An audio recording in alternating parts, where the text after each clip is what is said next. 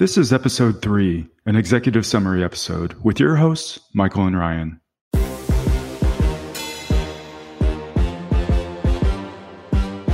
You're listening to The Business of Intelligence, the podcast that explores how intelligence serves decision makers beyond the traditional national security audience. Tune in as we connect with some of the world's leading practitioners working at the intersection of business and risk in order to analyze and discuss the field of private sector intelligence. We'll talk about what's working, what isn't, and how intelligence is helping organizations navigate today's global operating environment.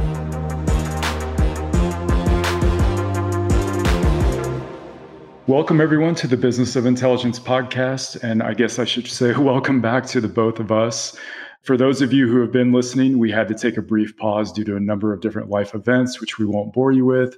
So I guess the only thing I will say to you, Michael, is welcome back to the U.S.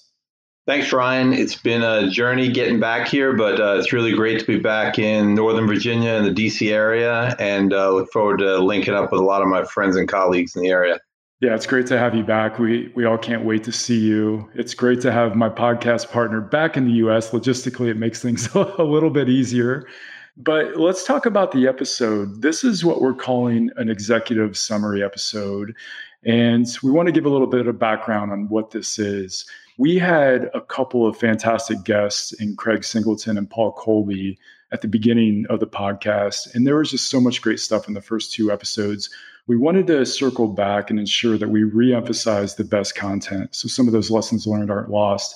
We also thought the timing right now makes perfect sense to do an executive summary episode because we did have to take a little bit of a break.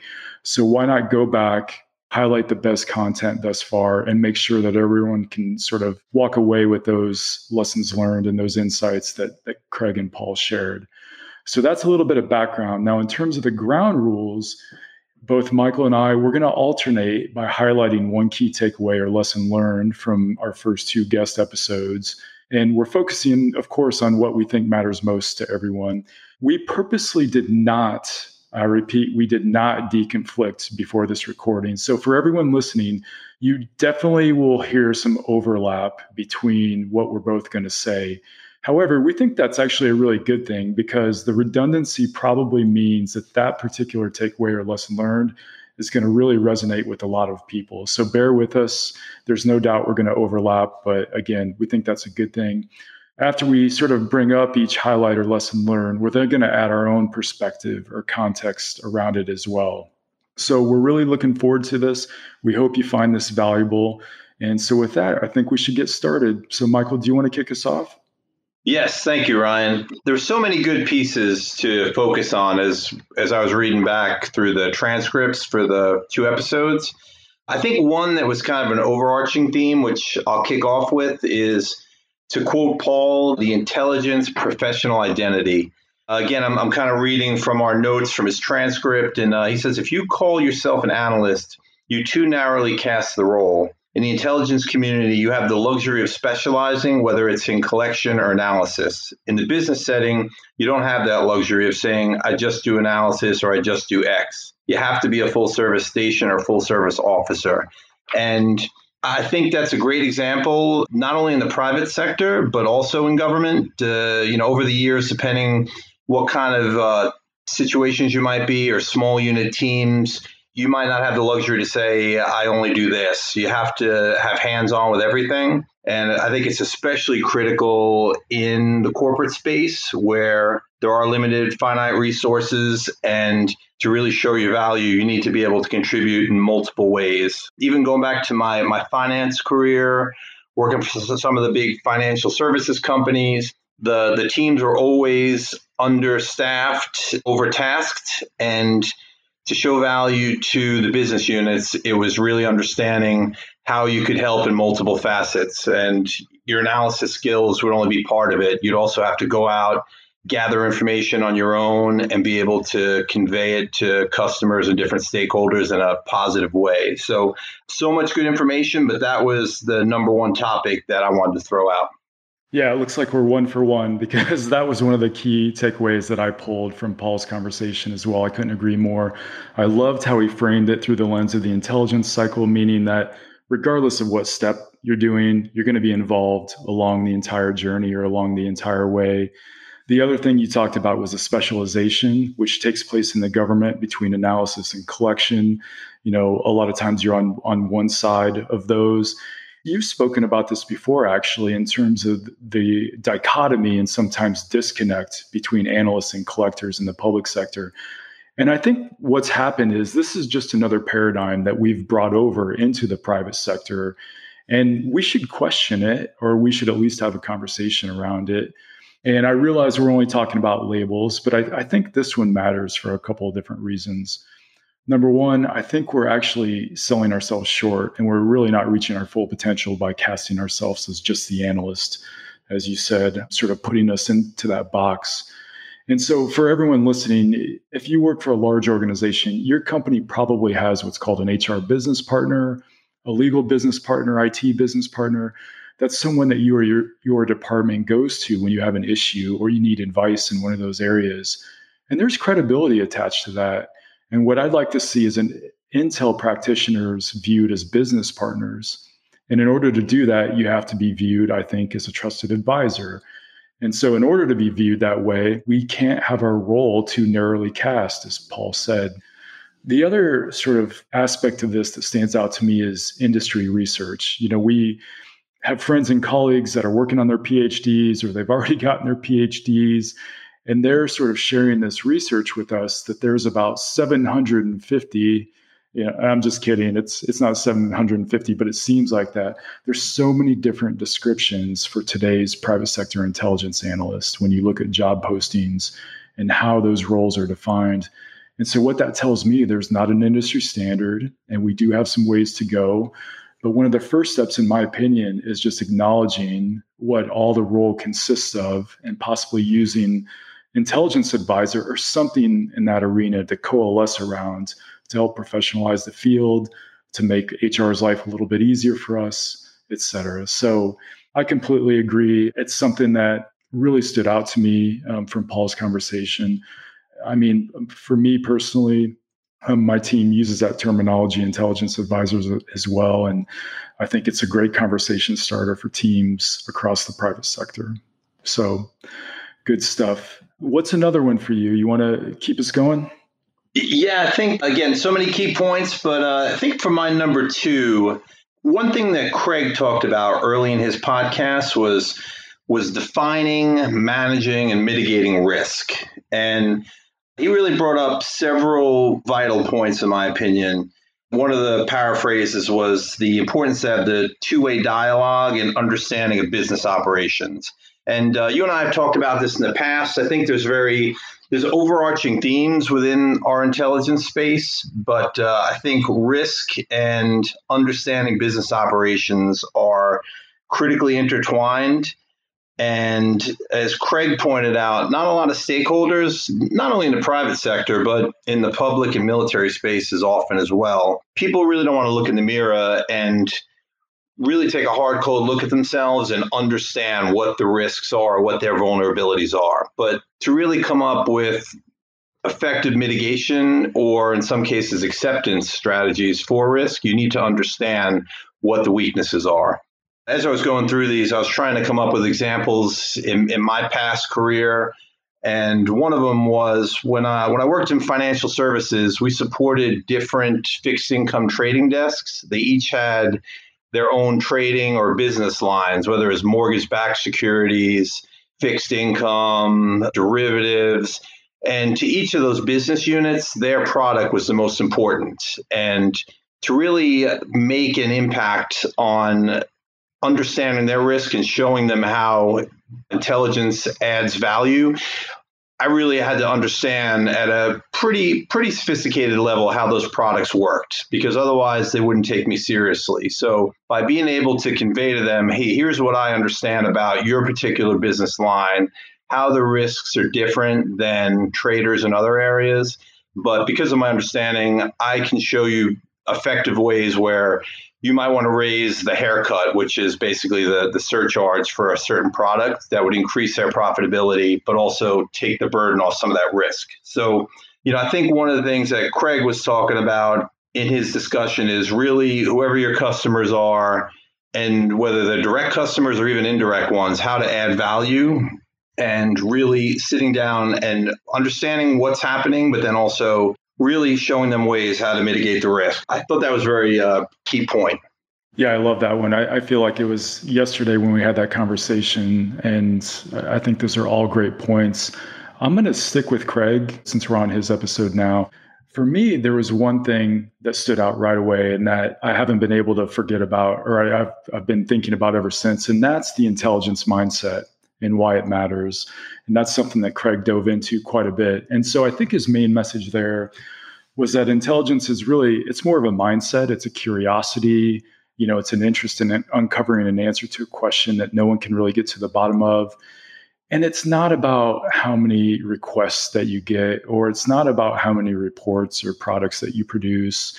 It's much more than that. And he really highlighted three key traits, if I can remember, that make up the intelligence mindset, which include being curious, being entrepreneurial, and being team-oriented.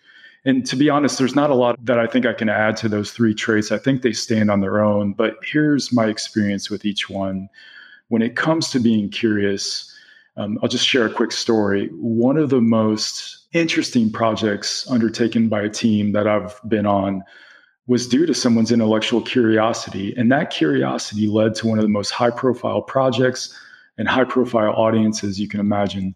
So without the curiosity, you're not always going to have those really interesting requirements and thus the really interesting work.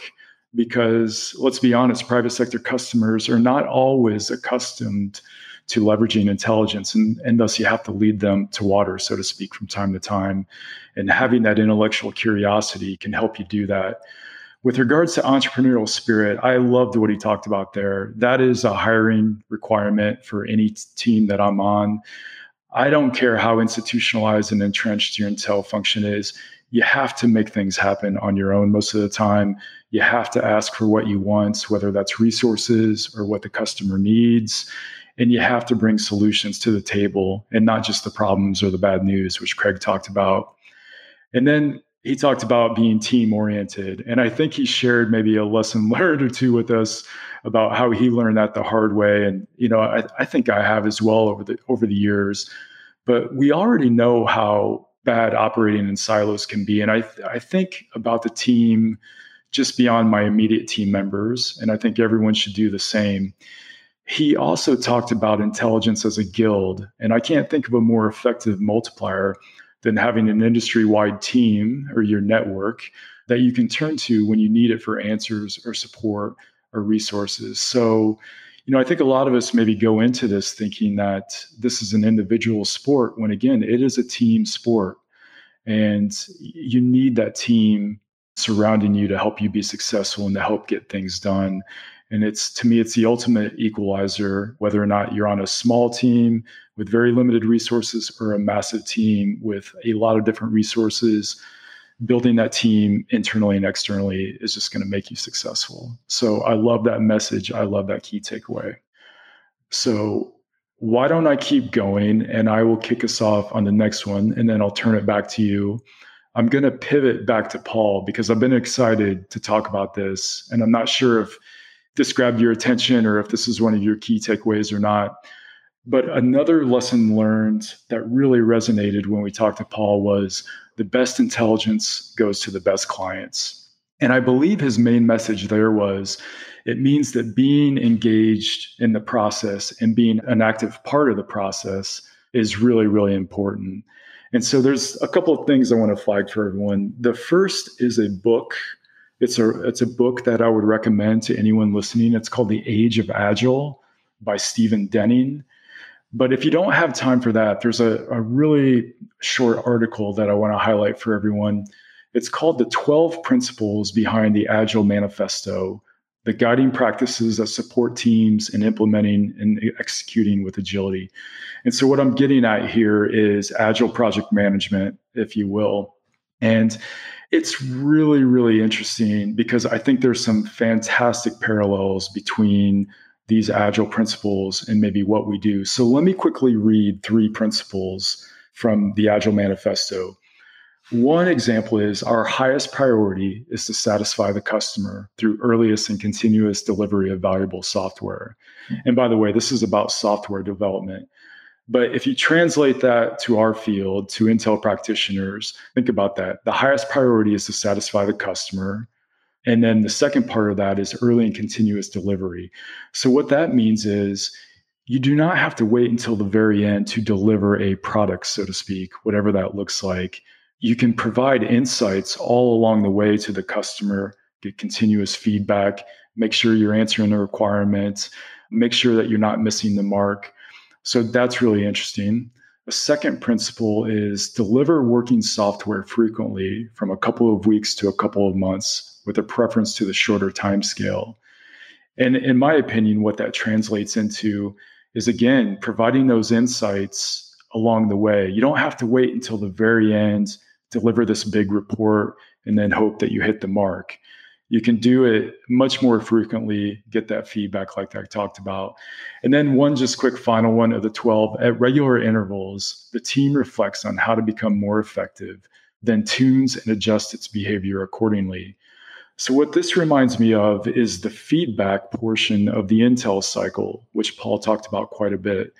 So again, at regular times, sitting back, reflecting, are we doing what we were supposed to do? Are we answering the question? Talking to the customer, make sure that we're on the right path, pivoting if we need to. And so why am I sharing all this? Because I think this mantra of the best intelligence goes to the best clients. If we actually take a look at Agile project management principles, there's some real insight and some real parallels there that we can adopt to help us be successful.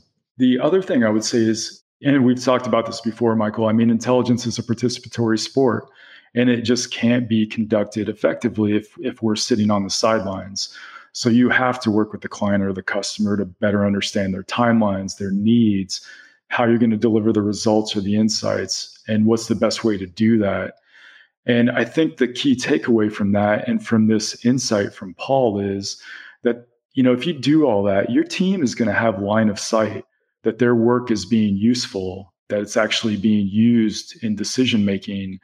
Because we all know that the absolute worst thing is to do all this incredible and hard work, throw it out there into the black hole, and you hope that somebody reads it. You hope that it affected somebody's decision-making in a good way. You hope that somebody noticed. And you can avoid all of that by working closely with the customer. And it's why the best intelligence goes to the best clients as well, which I'm sure we'll talk about more. So that is one that really stood out to me and I was excited to talk about. So let me turn it over to you to see what you think. Yeah, Ryan, I definitely had that highlighted, that exact phrase, the best intelligence goes to the best clients. I guess just something I'll add, and actually pulling from Craig's interview that reinforces that, is Craig alluded to something that I've used with success over the years, is that to really satisfy the customer, you need to know what they're thinking and where they want to go. A lot of times, to really excel at that, you need to try to tap into the network around that customer stakeholder. Craig gave an example of where he became friendly with the executive assistant to one of his customers, and she gave him information as to his schedule, who he might be meeting with. And then this gave Craig information where he could go off and do side research to get back to that person, to prepare them. And it started its own info loop where he was almost a step ahead of the customer. He was giving him information he needed, which built trust in the customer, and then wanted to talk to Craig more. So it's kind of a loop. I think that reinforces what Paul was saying in that situation. I think I'm going to stick with Paul because he had something that really resonated with me regarding time management. And I really had a smile when he was sharing his anecdote, because I'll tell a quick story of mine. When I was preparing to go to Afghanistan, there was 4 teams. I found out last minute that I was going to actually be in charge of the 4 teams. So when I started calling down range and just getting atmospherics on how everyone's workload was, it just seemed like there were a lot of side projects that seemed important, but weren't pulling away from the main mission of supporting the task force that they were involved with. One of the big ones was a daily and a weekly roll-up. And I quickly assessed that it was definitely a time stealer. And I just said, hey, you know what? Like, we're going to stop doing that. We're going to focus on what our core mission is. And I'm making inroads with the main stakeholder. And if and when it comes up, I'll explain. And what we found out was we were sending that daily roll up to more than 60 people. And it turned out only 2 people were reading it. And, you know, that, it took us pretty quick to figure that out. The 2 people were very frustrated. They wanted the information, but we quick realized we could find more streamlined ways to provide that information to keep those 2 happy. And then it really freed up a lot of time and resources to focus on the 2 core missions that we identified. You know, I think it's, even when I was listening to Paul, I could relate, but I was thinking that I think some people might hear that and say, well, that's easier said than done. But, it, you know, it really does. I think that's where especially people at the manager or director and above level, you know, you really have to understand the requirements, the customer, the business operation, and really be able to articulate to higher level officers, this is why we're doing away with this one project and focusing on the other. So that was something I thought was something that I wish I would have known when I was newer to the intel and analysis field. You know, I think it's, hopefully it resonates with some of our listeners. Yeah, I mean, I will never forget when he talked about the best way to get feedback on something is just to stop doing it. I mean, it's so simple and so effective. I'll never forget it. And I think that's a great call out on the time management one. Just one quick perspective on that particular one. You know, we have these conversations all the time within the field, whether we're at conferences or just sort of benchmarking with our friends and colleagues at other companies. But what's the value in a daily or a weekly? And again, it's one of these paradigms that exists or comes from our time spent in the public sector, probably. And we brought it over to the private sector.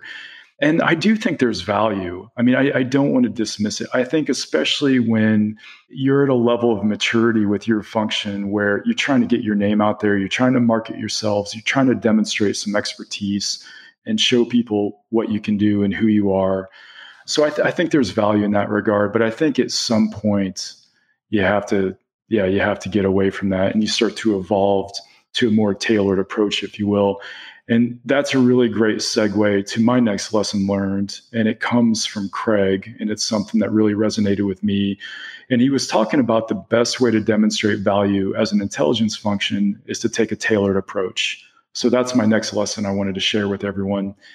His main message with this one, it was that if your approach is really tailored, you're going to end up building specialty.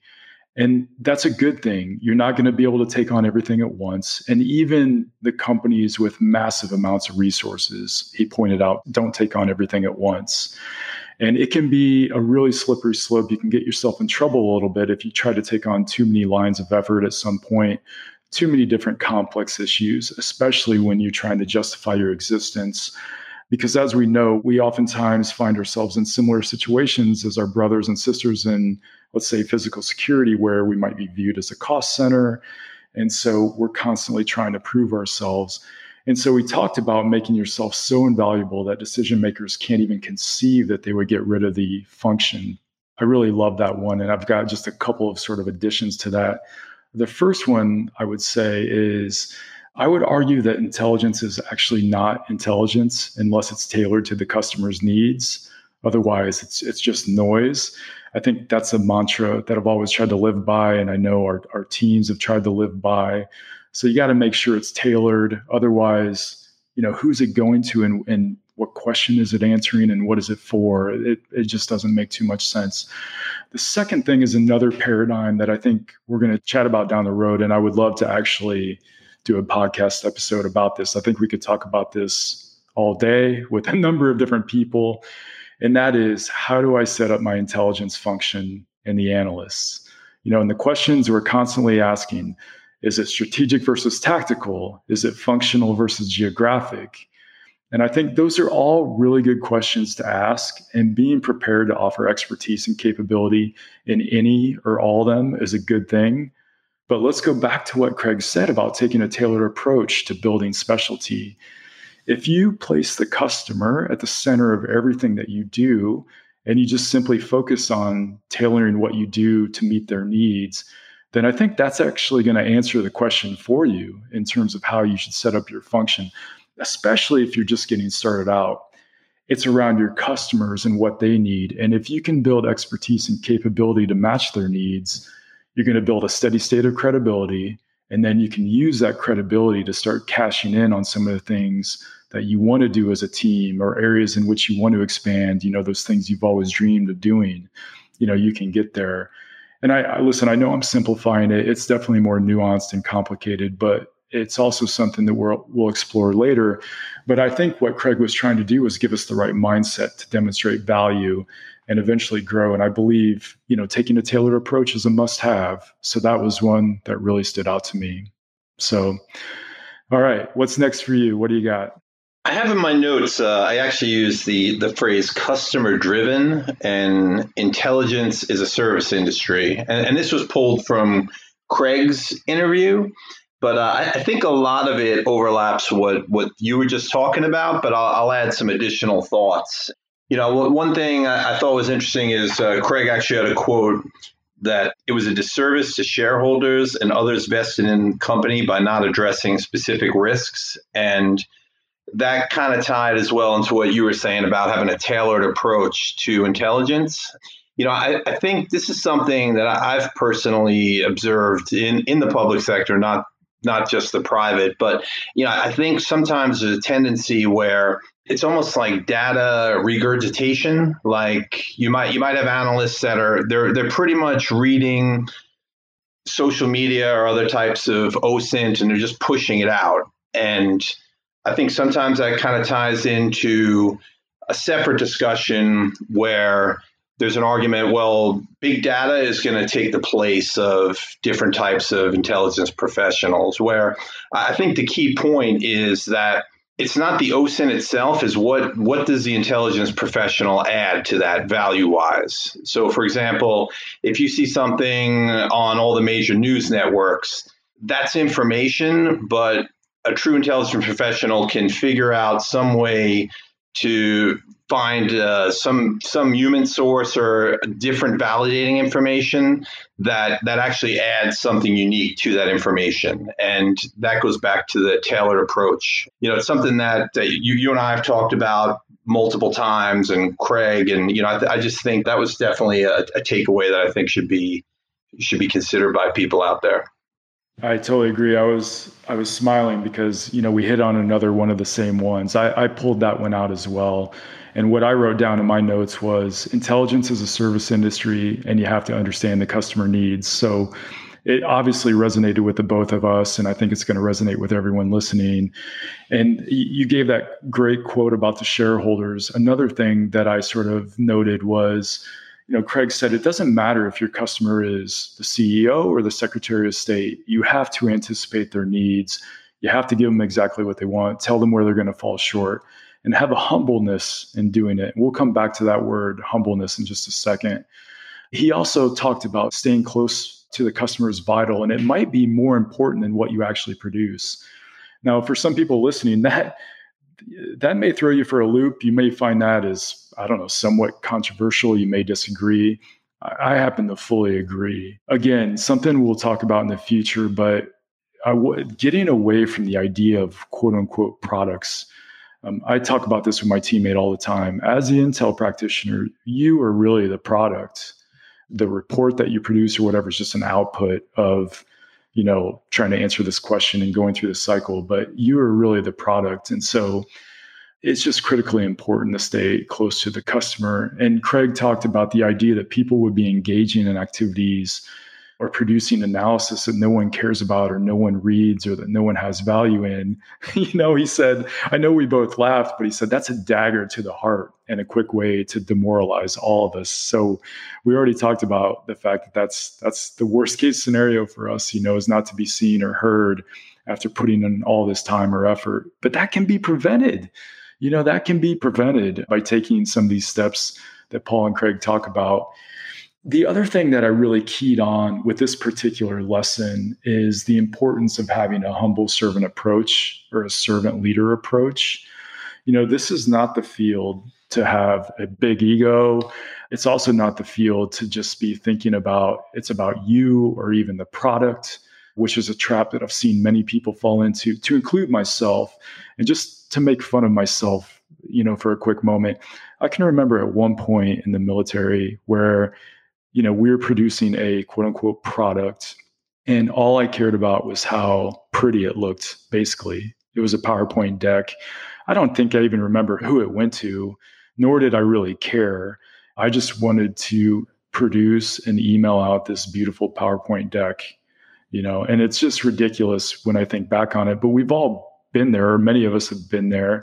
You can get caught up in thinking that it's about the product or it's about something else other than the customer, when again, it's really about the customer, and we're in the customer service industry. And so just to illustrate this point that Intel is a service industry, I want to just share a quick quote from a fantastic article that I you know, again, I recommend that everyone just Google this and try to go out and find this. It's called "What I Learned in 40 Years of Doing Intelligence Analysis for U.S. Foreign Policymakers" by Martin Peterson, who's a longtime member of the CIA.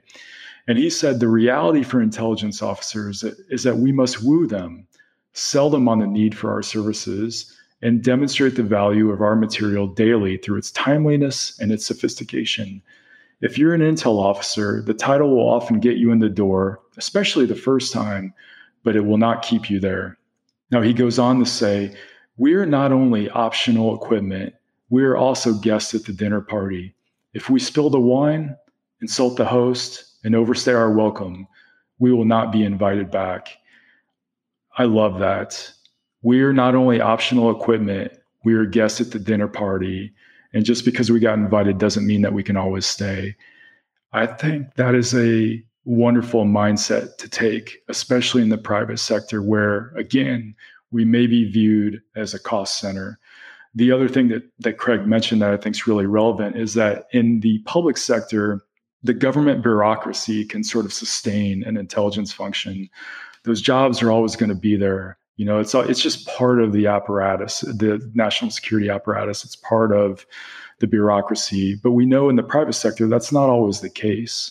And so we're always trying to prove ourselves. We're always trying to add value. And so I just love that mantra and just overall the lesson that intelligence is a service industry. And I think it's something that we can't forget. I'll stop there and see if you have another one that you wanted to highlight.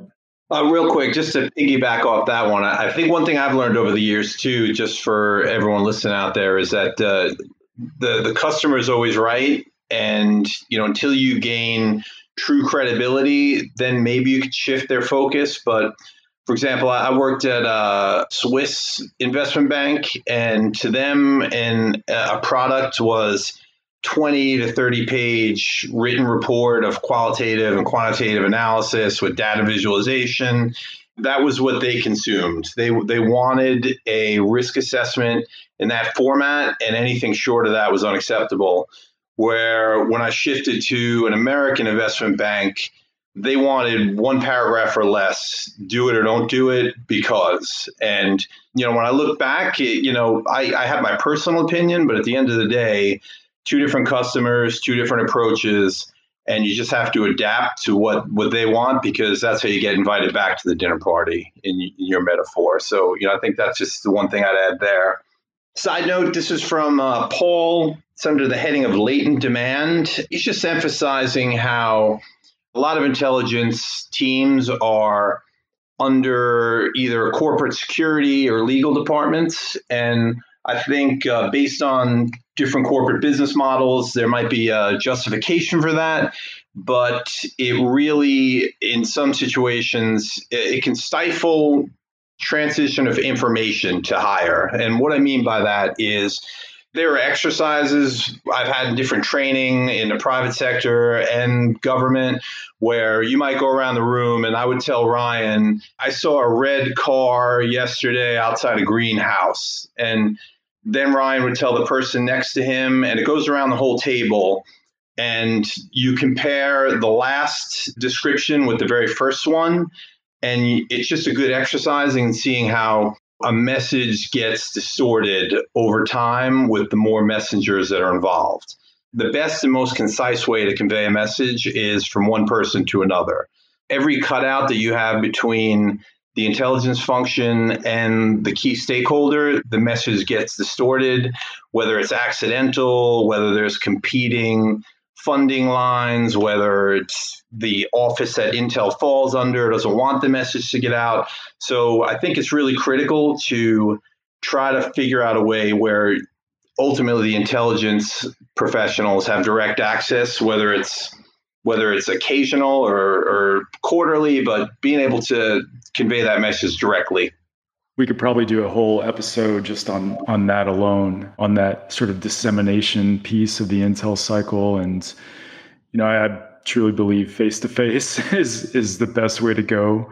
And so, yeah, I would just reiterate what you said. I think that's a great call out. So I just interrupted. Is there anything else on that highlight? No, I think I hit the key points. You know, I think just, again, reading a quote from Paul, in business, intelligence is treated as an ancillary support function that makes another business function look better. That might sound blunt, but I do think it's a very key point.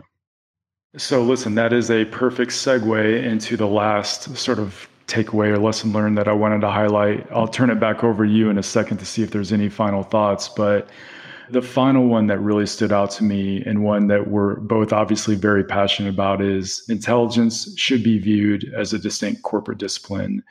And Paul talked about this quite a bit. And his main message here was, in the government, intelligence as a discipline, it's very well established.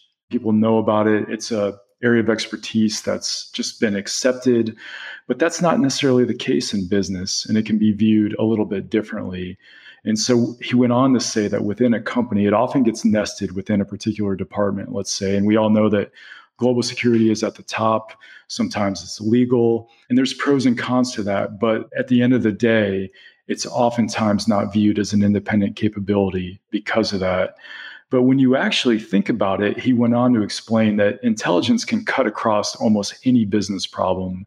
It can help solve almost anything. It can support almost any decision. And it has the ability to cut across all corporate functions, all geographies, and, you know, break a lot of silos, which is obviously very important when you're, especially when you're working in large organizations. And so that resonated with me. And I know it resonated with the both of us, because that is what this podcast is all about. That is why organizations like the Association for International Risk Intelligence Professionals exist. And that's to professionalize this field. You know, we are never going to break through this glass ceiling and further professionalize until intelligence is seen as a business discipline. And at the organizational level, that has to be the goal, I think, as well as to fully integrate into the business so we can do our best work and add the most value. And we just need that chance. And so what this lesson reminds me of is just the never-ending need for education and outreach, both inside and outside of our organizations, in order to help us get there. And so I thought I would close on that one, because that helped us form the formation of this podcast. It's one of those sort of pillars or beliefs that we stand for and that we want to help promote. And I know other organizations like Arup are trying to do the same thing. So I'll just stop there and see if you have anything else to add. No, I just think a quick recap. I think things that just reinforce everything you just described there is the intelligence professional identity, Craig's emphasis on acting as a guild and professional development. And another quote that Craig used that I think we haven't brought up, but it's important to highlight, is there's no such thing as over disseminating information in most situations. And I think that's kind of a, you know, you and I have talked in the past about team of teams and just how some of the most effective public sector teams have worked. And that's one of the things, is that transparency is critical. And, I think all those things build goodwill with different teams across multifunctional platforms, and something that I think both our initial guests have described. Yeah, those are all outstanding points. And I think that's a great way to end. So, I appreciate the conversation. There were so many lessons from those two conversations. we just felt like we had to put together this executive summary episode. We're probably going to clock in around 45 minutes, so I hope everyone listening appreciates that. You know, we like to do a little bit of long form when we have our guests on, just because they have so much to share, but we obviously know your time is really important, and anything over an hour can be a bit of a challenge. But again, those are just some of the key lessons and takeaways that we sort of gleaned from our first two guests, which were Paul Kolbe. He's the director of the Intelligence Project at Harvard University's Belfer Center for Science and International Affairs. That's a mouthful. And Craig Singleton, who was actually our first guest. He's a national security expert and former senior U.S. diplomat. So we hope you enjoyed those. We hope those are actionable. You know, we hope you find them useful. But obviously, if you have any feedback for us, you can find us on the Business of Intelligence LinkedIn page. You can find us on LinkedIn as well. Individually, we appreciate your feedback. We've got a number of different episodes on tap that we're really excited for. And again, no pun intended, but we are a customer-driven podcast. We've learned our lesson from all these really smart, experienced guests, and we want to put on, you know, podcast episodes that you want to hear about. So really appreciate your time and attention. And in the meantime, stay safe. And we look forward to talking to you all next time. Take care, everyone. Talk to you soon, Michael. Take care, Ryan.